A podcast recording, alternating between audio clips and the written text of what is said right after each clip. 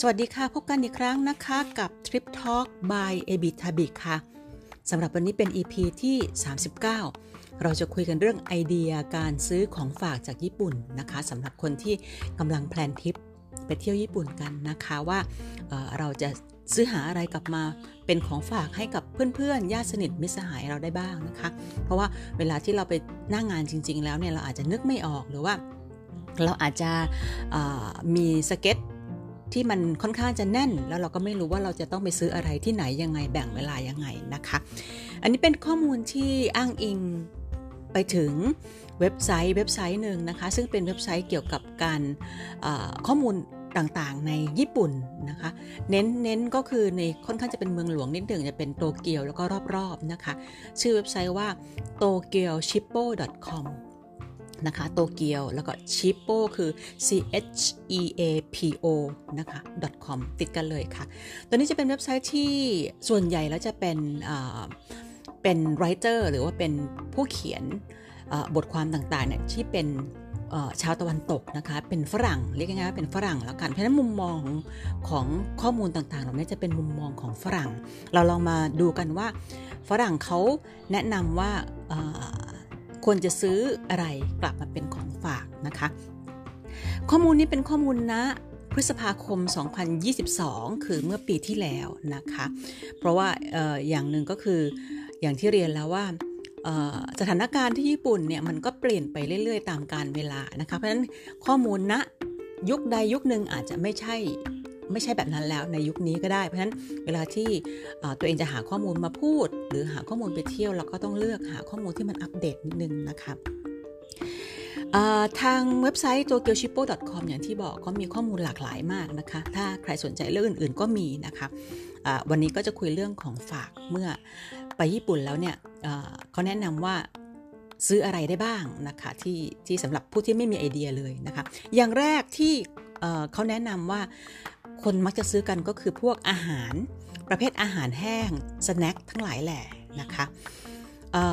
อาหารและสแน็คเนี่ยจริง ๆ มันก็รวมไปถึงขนมญี่ปุ่นนะคะขนมญี่ปุ่นมันจะมีขนมที่เป็นกึ่งๆของสดนะคะเพราะฉะนั้นตัวนี้ต้องระมัดระวังนิดนึงว่า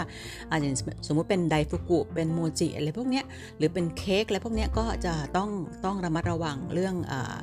expiry date นะคะเพราะเพราะว่ามันอายุสั้นนะคะแล้วก็ คนย้ายก็จะลำบาก ถ้าเกิดว่าเป็นของที่กึ่งกึ่งกึ่งกึ่งของแห้งที่มันแพ็คมาดีๆ ก็ก็ก็น่าสนใจนะคะ เพราะขนมญี่ปุ่นก็ก็อร่อยนะคะ ในแง่ของความแปลกใหม่ ในแง่ของความสวยงามนะคะแพคเกจจิ้งสวยงามมากนะคะ ขนมญี่ปุ่นค่ะ อย่างแรก อย่างที่สองเขาจะแนะนำคิดแคทคิดแคทเนี่ยติด โผนะคะคิดแคทเนื่องจากคิดแคทในตลาดญี่ปุ่นมีหลายรสชาติมากนะคะเป็นรสชาติที่เราอาจจะไม่เคยเห็นในเมืองไทยนะคะก็เพราะฉะนั้นคิดแคทต่างๆที่จะมีร้อนออกมาเรื่อยๆนะคะรสชาติใหม่ที่ออกมานะคะก็เป็นของฝากชั้นดีเลยนะคะสำหรับผู้ที่จะ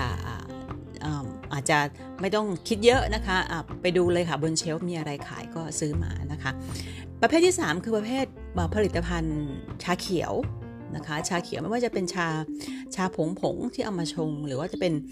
ขนมชาเขียวทั้งหลายแหละนะคะ ตัวนี้ก็มักจะซื้อกันเป็นของฝากนะคะ ประเภทที่4นะคะที่ติดโผด้วยก็คือเป็นบะหมี่กึ่งสำเร็จรูป นะคะบนเชลฟ์ต่างๆ มีเยอะหลากหลายรสชาตินะคะ หลากหลายยี่ห้อ ก็ลองดูว่าบนเชลฟ์ของร้านนั้นๆเนี่ยเขาเขามีอะไรบ้างนะคะ ก็เลือกซื้อได้เลยค่ะ เพราะว่าส่วนใหญ่ก็จะรสชาติดี แล้วก็ถ้าสำหรับในญี่ปุ่นก็จะเป็นรสชาติสเปเชียลสำหรับญี่ปุ่นเลยนะคะเราก็เราก็อย่าซื้ออันที่มันมีขายในเมืองไทยก็แล้วกัน อย่างที่ 5 ก็คือ ผงโรยข้าวนะคะ หรือฟูริคาเกะผงโรยข้าวก็จะมีหลากหลายรสชาตินะรสบวยรสชาเขียวรสวาซาบิรสงาอะไรต่างๆนะคะมีมีสารพัดรูปแบบนะไม่ว่าจะเป็นสำหรับเด็กสำหรับผู้ใหญ่มีหมดเลยนะคะ ก็อันนี้ส่วนตัวคิดว่ามันมันมันง่าย แล้วก็มันก็แพ็คสะดวกนะคะขนย้ายกลับมาหมายถึงว่าในการที่เราจะขนกลับมาก็ สะดวกน้ำหนักไม่เยอะนะคะผงโรยข้าว อันต่อไปคือเหล้าต่างๆนะคะ อันนี้เขาแนะนำด้วยแต่ว่าการขนย้ายคือการการการแพ็คกลับมาค่อนข้างจะลำบากนะคะยกเว้นแต่ว่าเป็นกระป๋องอย่างเงี้ยค่ะ แล้วก็โหลดใต้เครื่องไปนะคะ ไม่ว่าจะเป็นทั้งเบียร์ทั้งสาเก ทั้งเหล้าประเภทต่างๆนะคะ ซึ่งมีขายเหล้าผลไม้นะคะมีมีสวยๆงามๆเยอะแยะเลยนะคะในในญี่ปุ่น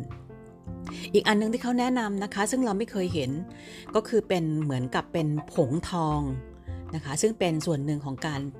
แต่งอาหาร มันจะเป็นคล้าย ๆ เป็นเป็นเป็นเป็นแผ่นทองอย่างเงี้ยค่ะ คล้าย ๆ เหมือนกับเวลาที่เราเห็นอาหารไทยที่มีตัวทองเปลวที่มาปิดอยู่บนอาหารทำให้อาหารดู หรือขนมเนี่ยดูมีคุณค่าอะไรตัวเนี้ยก็มีขายเหมือนกันในในในตลาดญี่ปุ่นนะคะแล้วก็ตัวตัวเกียวชิปโป้เขาแนะนำตัวนี้ขึ้นมาเป็นหนึ่งในลิสต์ของอของฝากประเภทอาหารที่ แนะนำในการที่จะซื้อกลับมา มันอาจจะเป็นของที่ตื่นตาตื่นใจสำหรับนักท่องเที่ยวชาวตะวันตกก็ได้ เพราะว่าเขาเขาไม่ไม่ค่อยเห็นการเอานำการนำเอาทองหรือแผ่นทองเนี่ยมาตกแต่งอาหารนะคะ แต่เราเราเห็นอยู่บ่อยๆ เพราะนั้นตัวนี้อาจจะไม่ได้ไม่ได้แปลกใหม่สำหรับเรามากนักนะคะ ประเภทที่1ค่ะอาหาร นะคะผ่านไปละประเภทที่ 2 คือผลิตภัณฑ์ประเภทกระดาษหรือกระดาษสาทั้งหลายแหล่นะคะเนื่องจากญี่ปุ่นเป็นประเทศที่ใช้ใช้กระดาษกระดาษสานะคะมาตกแต่งเยอะแยะมากมาย ไม่ว่าจะเป็นทั้งตัวโอริกามิเอง แต่โอริกามิไม่ใช่กระดาษสา เป็นเป็นกระดาษพับที่จะเอามาพับ เป็นเป็นเป็นแพ็คแพ็คกระดาษพับนะคะที่จะเอามาพับเป็นนกกระเรียนพับเป็นอะไรต่างๆ ที่มีมีมีสูตรในการพับนะคะ อันนี้โอริกามิเป็นแพ็คแพ็ค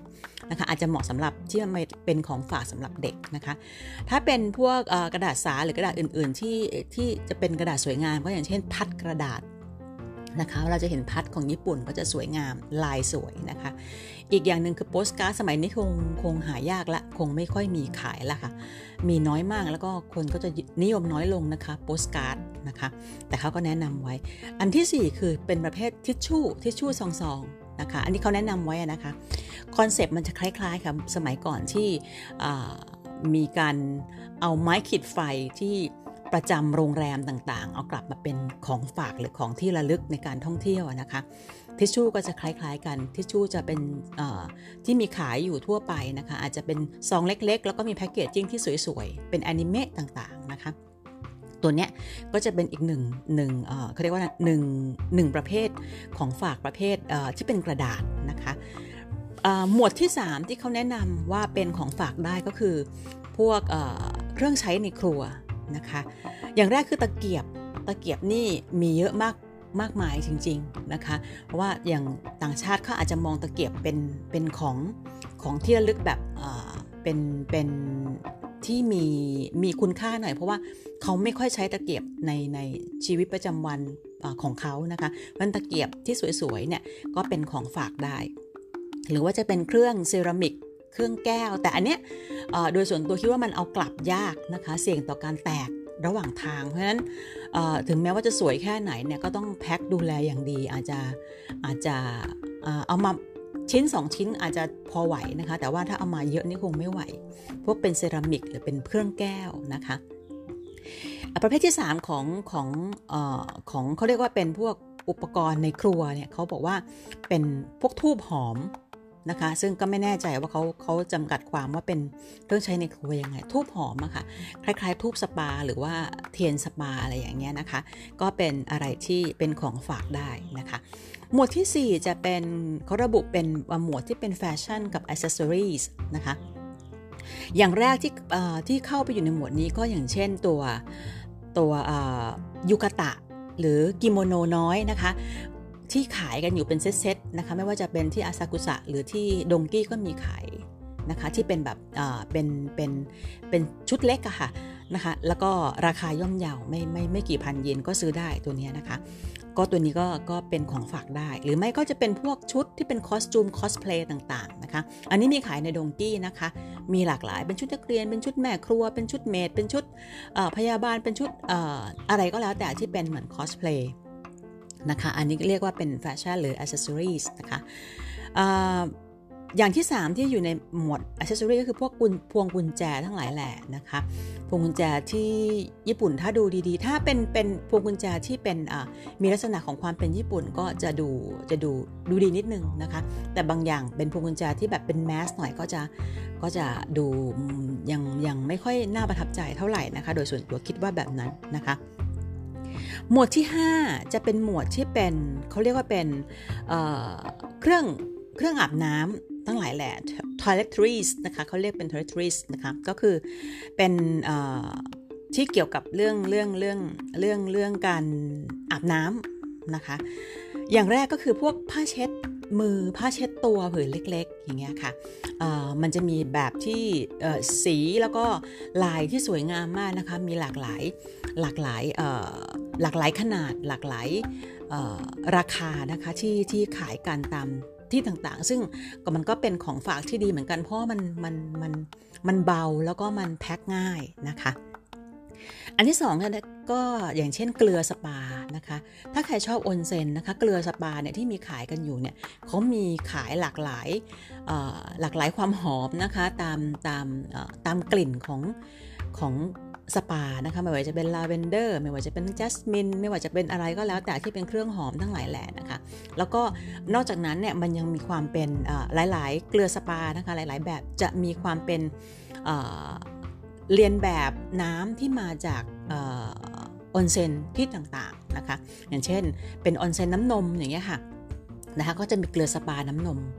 นะคะขายแล้วก็อาจจะบอกว่ามีจากแหล่งนู้นแหล่งนี้แหล่งนั้นเราก็อ่านข้างหลังดูว่าเราชอบแบบไหน วันนี้ก็เป็นเป็นเป็นของฝากที่น้ำหนักเบาราคาโอเคนะคะแล้วก็มีความเป็นญี่ปุ่นนะคะ อันนี้ เกลือสปานะคะอย่างที่ 3 ของประประเภทหมวดที่เป็น toiletries หรือกึ่งกึ่งเครื่องสำอาง หรือเวชสำอางก็ได้แก่ตัวแผ่นมาสหน้านะคะ นอกจากเกาหลีแล้วญี่ปุ่นก็มีแผ่นมาสหน้าขายเยอะเหมือนกันนะคะเป็นหลากหลายหลากหลายสูตร หลากหลายเเรียกว่าเป็นเป็นเป็นเป็นตัวตัวยาหรือตัว ตัวอะไรที่มันอยู่ในตัวแผ่นมาสต่างๆ ที่มันจะช่วยบำรุงผิวหน้านะคะ อันนี้ก็มีขายเยอะหลากหลายที่และไม่จำเป็นต้องเป็นแบรนด์ใดแบรนด์หนึ่งนะคะ เลือกเอาตามใจชอบเลยนะคะ ตามราคาตามขนาดนะคะแล้วตามงบของเราเลยนะคะที่แปลกๆอีกอย่างหนึ่งแล้วเขาแนะนำว่าให้ซื้อแต่ก็มันก็เป็นเรื่องแปลกแล้วก็เป็นเป็นอะไรที่เป็นภาระนะคะแต่ว่าเขาแนะนำนะคะในเว็บไซต์นี้แนะนำก็คือตัวฝาชักโครก นะคะฝาชักเนื่องจากญี่ปุ่นเป็นประเทศที่มีห้องน้ำที่มีฟังก์ชันแปลกๆเยอะนะคะ เพราะฉะนั้นฝาชักโครกเนี่ยก็จะเป็นอะไรที่ถ้าใครประทับใจห้องน้ำของญี่ปุ่นก็อาจจะซื้ออันนี้กลับมา แต่มันก็คงคงคงจะซื้อได้ไม่ไม่ไม่มากชิ้นมากนักนะคะเพราะชิ้นมันโต ชิ้นหนึ่งก็เกือบจะเต็มกระเป๋าอยู่แล้วไม่ถึงตัวฝาของชักโครกนะคะ ตัวนี้ก็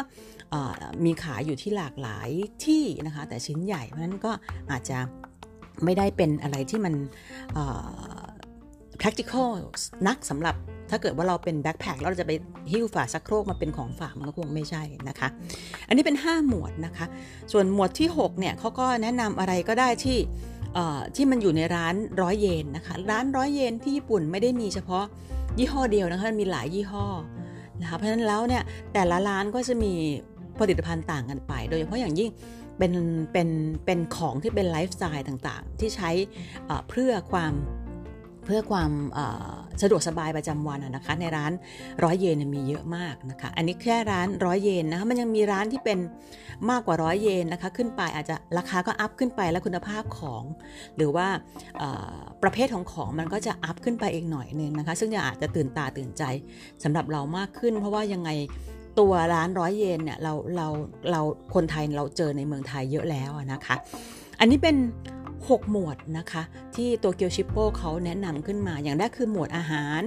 นะคะ ก็มีหลากหลายแบบ หมวดที่เป็นกระดาษนะคะหมวดที่เป็นเครื่องใช้ในครัว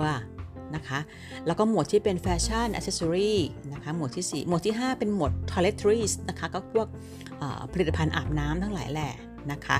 แล้วก็หมวดที่ 6 เป็นอื่นๆนะคะ อันนี้เป็น 6 หมวดที่เขาแนะนำมานะคะจาก t o k y o s h i p p o c o m เลือกซื้อกันได้นะคะตาม อันนี้คือแนะนำเป็นตามหมวดถูกไหมคะว่าว่ามีที่ไหนมีมีอะไรบ้างนะคะ ทีนี้ก็แล้วแต่ว่าเราจะไปเจอร้านแต่ละร้านที่มีขายของพวกนี้ยังไงนะคะ ถ้าเรา ถ้าเราเถ้าเราไปเองเราไปเที่ยวเองถูกไหมคะ เราก็จะผ่านสถานที่ไปเรื่อยๆ เพราะฉะนั้นเราก็จะผ่านร้านค้าที่อาจจะมีของขายไปเรื่อยๆ แล้วก็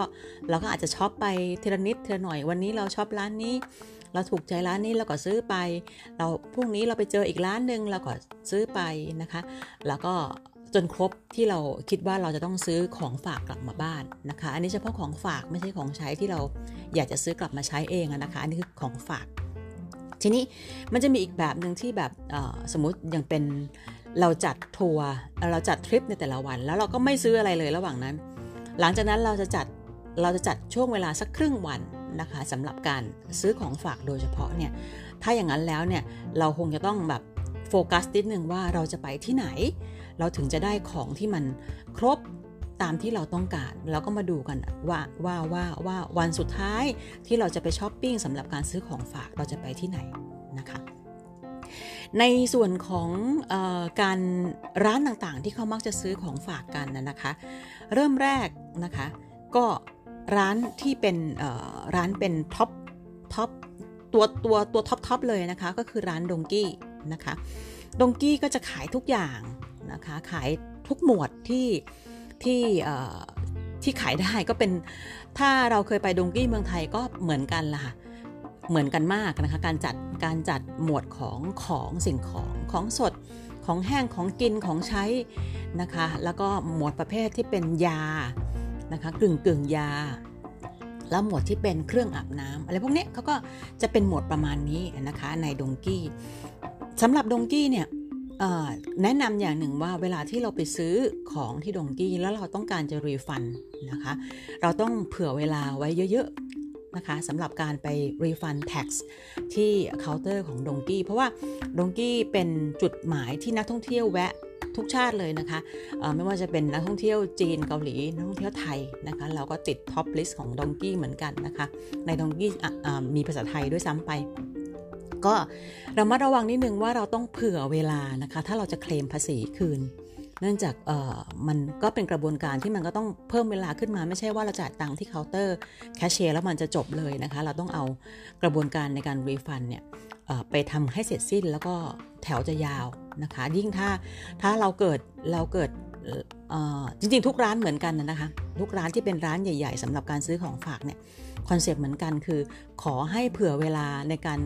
ทำ tax refund เนี่ยประมาณอย่างน้อยครึ่งชั่วโมงนะคะเพราะว่าถ้าคุณไป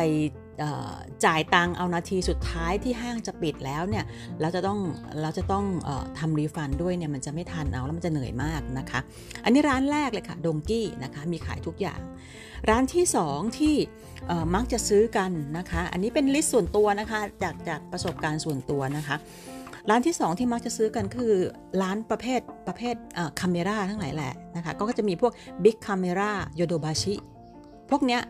ที่มักจะซื้อกันเพราะมันมีของที่มันมีเคาน์เตอร์ลดราคาเยอะ ไม่ว่าจะเป็นทั้งที่เป็นเวชสำอางหรือกึ่งกึ่งยานะคะที่ไปซื้อกัน แล้วก็พวก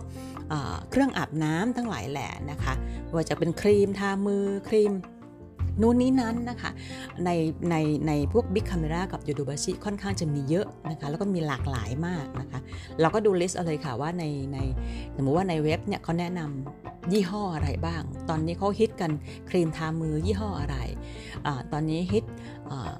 ตัวลิปมันยี่ห้ออะไรนะคะ มันจะมีบอกขึ้นมานะคะ แล้วก็เราก็ซื้อตามนั้นนะคะ อันนี้สำหรับตัวตัวที่เป็นตัว toiletries ต่าง คะหรือว่ากึ่งกึ่งยานะคะจริงๆสไตล์ของดองกี้เนี่ยก็จะมีอีกร้านหนึ่งซึ่งนิยมกันแล้วก็คนเยอะจริง ๆ นะคะ ก็คือทาเคยะ หรือคนไทยจะเรียกว่าตึกม่วงที่ที่อุเวโนะนะคะ ตัวนี้ตึกม่วงก็จะมีสารพัดสิ่งแล้วก็มีหลายตึกนะคะ ตึกม่วงเขาเขาจะชื่อชื่อชื่อเป็นทางการชื่อจริงเขาคือทาเคยะนะคะชื่อเล่นเขาคือ คนไทยเรียกว่าตึกม่วง มีหลายตึก ซึ่งแต่ละตึกเนี่ยขายสินค้าคนละประเภทกัน แล้วก็ต้องดูว่าจะไปที่ไหนนะคะ ก็ในหนึ่งตึกก็ซื้อได้ทุกอย่าง ในในหนึ่งหนึ่งร้านอของทาเคยะก็ซื้อได้ทุกอย่างนะคะเราก็เลือกเอานะคะ ถ้าเราจะซื้ออของที่เป็นค่อนข้างจะเป็นของฝีมือนะคะ เป็นของที่ระลึกที่เป็นพวกงานฝีมือทั้งหลักทั้งหลายแหล่ก็อาจจะซื้อที่โตเกียวแฮนส์นะคะโตเกียวแฮนส์ก็จะมีอยู่ในโตเกียวนะคะ ก็ลองหาดูค่ะว่ามีอยู่ตรงไหนบ้างนะคะ อันนี้ก็จะมีขายอยู่หลายอย่างที่เราที่สำหรับที่เป็นงานฝีมือชื่นชอบกันไม่ว่าจะเป็นพวกเครื่องมือที่เป็นเครื่องมือในการทำงานฝีมืออะไรต่างๆนะคะ ที่ในเมืองไทยก็อาจจะหายากนะคะ ซื้อที่นู่นอาจจะถูกกว่าอะไรอย่างเงี้ยก็จะเป็นสำหรับผู้ที่ต้องการทำงานฝีมือนะคะ นอกจากนี้ร้านร้อยเยนอย่างที่บอกนะคะ ร้านร้อยเยนก็จะมีมีอยู่ทั่วไปมีหลาย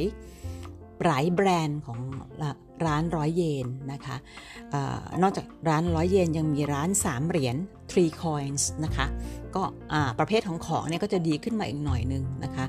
ก็ก็ราคาก็จะอัพขึ้นมา ก็คือ three coins ก็ประมาณ 300 เยนนะคะ เพราะฉะนั้นราคาก็จะ 3 เท่าของร้านร้อยเยน แต่ของก็จะมีที่เป็น selection ที่มันแปลกมากขึ้นไปอีกนะคะ นอกจากนี้ยังยังมีพวกถ้าเราเราไม่มีเวลาจริง ๆนะคะในการที่จะซื้อของฝาก แล้ว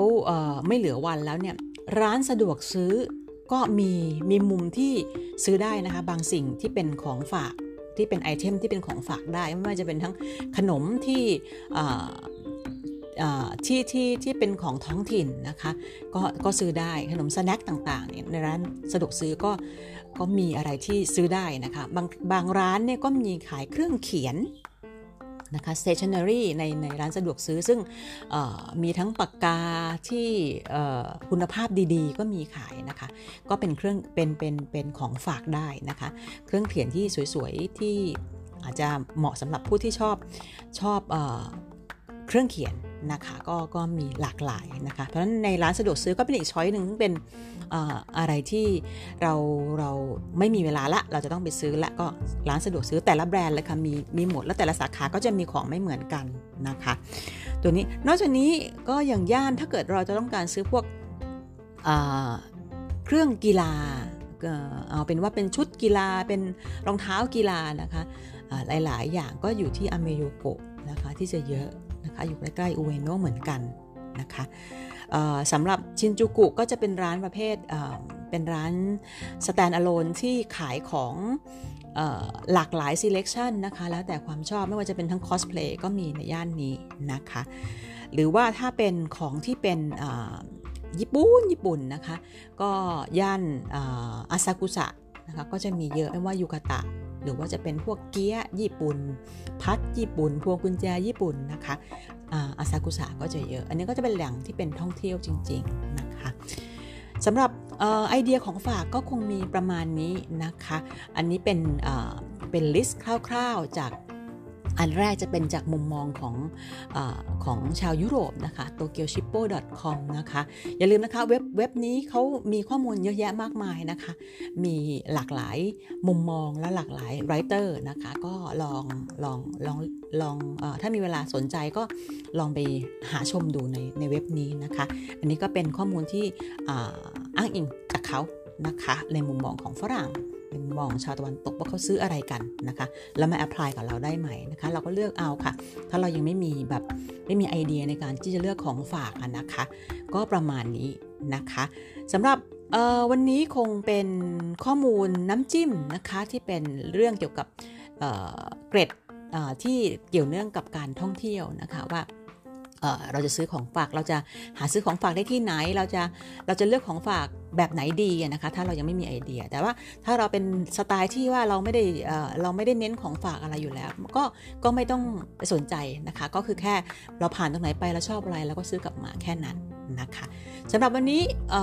เป็นยังไงบ้างคะ ถ้าชอบไม่ชอบยังไงก็ติชมกันมาได้นะคะ แล้วก็มีคอมเมนต์อื่นใดที่เกี่ยวเนื่องกับ EP อื่น ๆ ได้ด้วยก็ได้นะคะ พยายามจะหาข้อมูลให้มาเป็นเป็นเป็นสิ่งที่เพิ่มไอเดียในการที่ท่องเที่ยวญี่ปุ่นกันนะคะสำหรับวันนี้ขอบคุณสำหรับการติดตามนะคะ และสวัสดีค่ะ